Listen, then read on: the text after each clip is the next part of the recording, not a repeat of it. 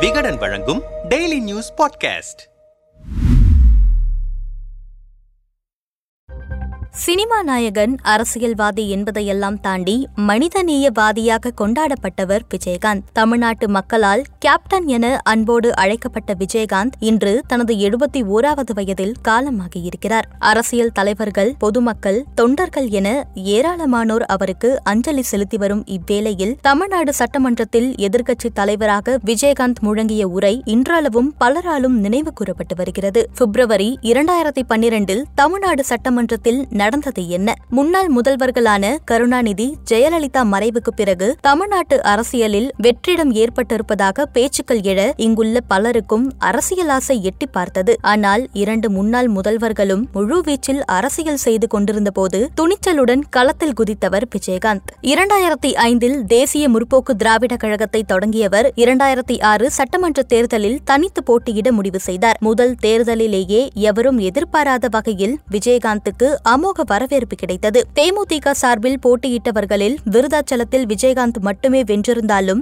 எட்டு புள்ளி மூன்று எட்டு சதவீதம் வாக்குகளை பெற்று அரசியல் களத்தை ஆச்சரியப்பட வைத்தது விஜயகாந்தின் கட்சி. இரண்டாயிரத்தி ஒன்பது நாடாளுமன்ற தேர்தலில் தனித்து போட்டியிட்டு சுமார் பத்து சதவீத வாக்குகளை அள்ளிய தேமுதிக இரண்டாயிரத்தி பதினொன்று சட்டமன்ற தேர்தலில் அதிமுகவுடன் கூட்டணி அமைத்தது. ஒதுக்கப்பட்ட நாற்பத்தி ஒரு தொகுதிகளில் இருபத்தி ஒன்பது தொகுதிகளை கைப்பற்றியது. அந்த தேர்தலில் திமுகவுக்கு இருபத்தி மூன்று இடங்கள் மட்டுமே கிடைக்க எதிர்க்கட்சி தலைவர் பதவி விஜயகாந்த் வசமானது. அதிமுகவுடன் கூட்டணி அமைத்து வென்றிருந்தாலும் எதிர்க்கட்சியாக மக்கள் பிரச்சினைகளுக்கு ஜெயலலிதா அரசை எதிர்த்து பல கேள்விகளை எழுப்பினார் விஜயகாந்த். பேருந்து கட்டண உயர்வு விவகாரத்தில் அரசுக்கு எதிராக தேமுதிகவினர் சட்டமன்றத்தில் குரல் கொடுக்க இரு தரப்புக்கும் கடும் மோதல் ஏற்பட்டது. அந்த சமயத்தில் தனது நாக்கை துருத்தி ஏய் என ஜெயலலிதா முன்னிலையில் எகிரினார் விஜயகாந்த். தொடர்ந்து சட்டமன்றத்தில் அதிமுகவுக்கும் தேமுதிகவுக்கும் நடந்த மோதல்களை தற்போது ஆளுங்கட்சியான திமுக கை கட்டி வேடிக்கை பார்த்த சம்பவங்களும் அரங்கேறின. இரண்டாயிரத்தி பன்னிரெண்டாம் ஆண்டு பிப்ரவரி மாதத்தில் கூடிய சட்டமன்ற கூட்டத்தொடரில் உள்ளாட்சி தேர்தல் முடிந்த கையோடு பல விதங்களில் விலைவாசியை உயர்த்தியிருக்கிறது அரசு. தைரியம் இருந்தால் தேர்தலுக்கு முன்பே இந்த முடிவை எடுத்திருக்க வேண்டும். அப்படி எடுத்திருந்தால் தேர்தல் முடிவுகள் வேறு விதமாக அமைந்திருக்கும் என்றார் தேமுதிக எம்எல்ஏ சந்திரகுமார். இதற்கு பதிலளித்த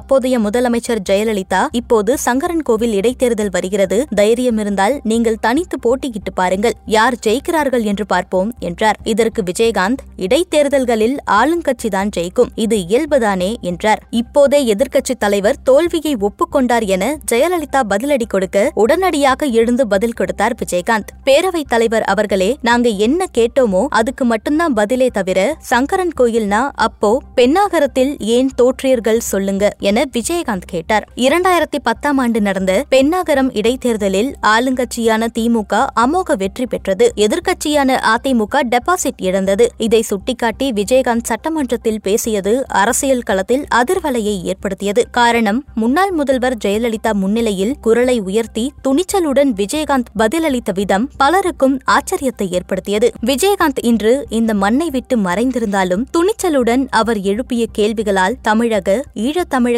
மக்களுக்காக நடத்திய போராட்டங்களால் எப்போதும் தமிழ்நாட்டு அரசியலின் முக்கிய தலைவராக அவர் நினைவு கூறப்படுவார்.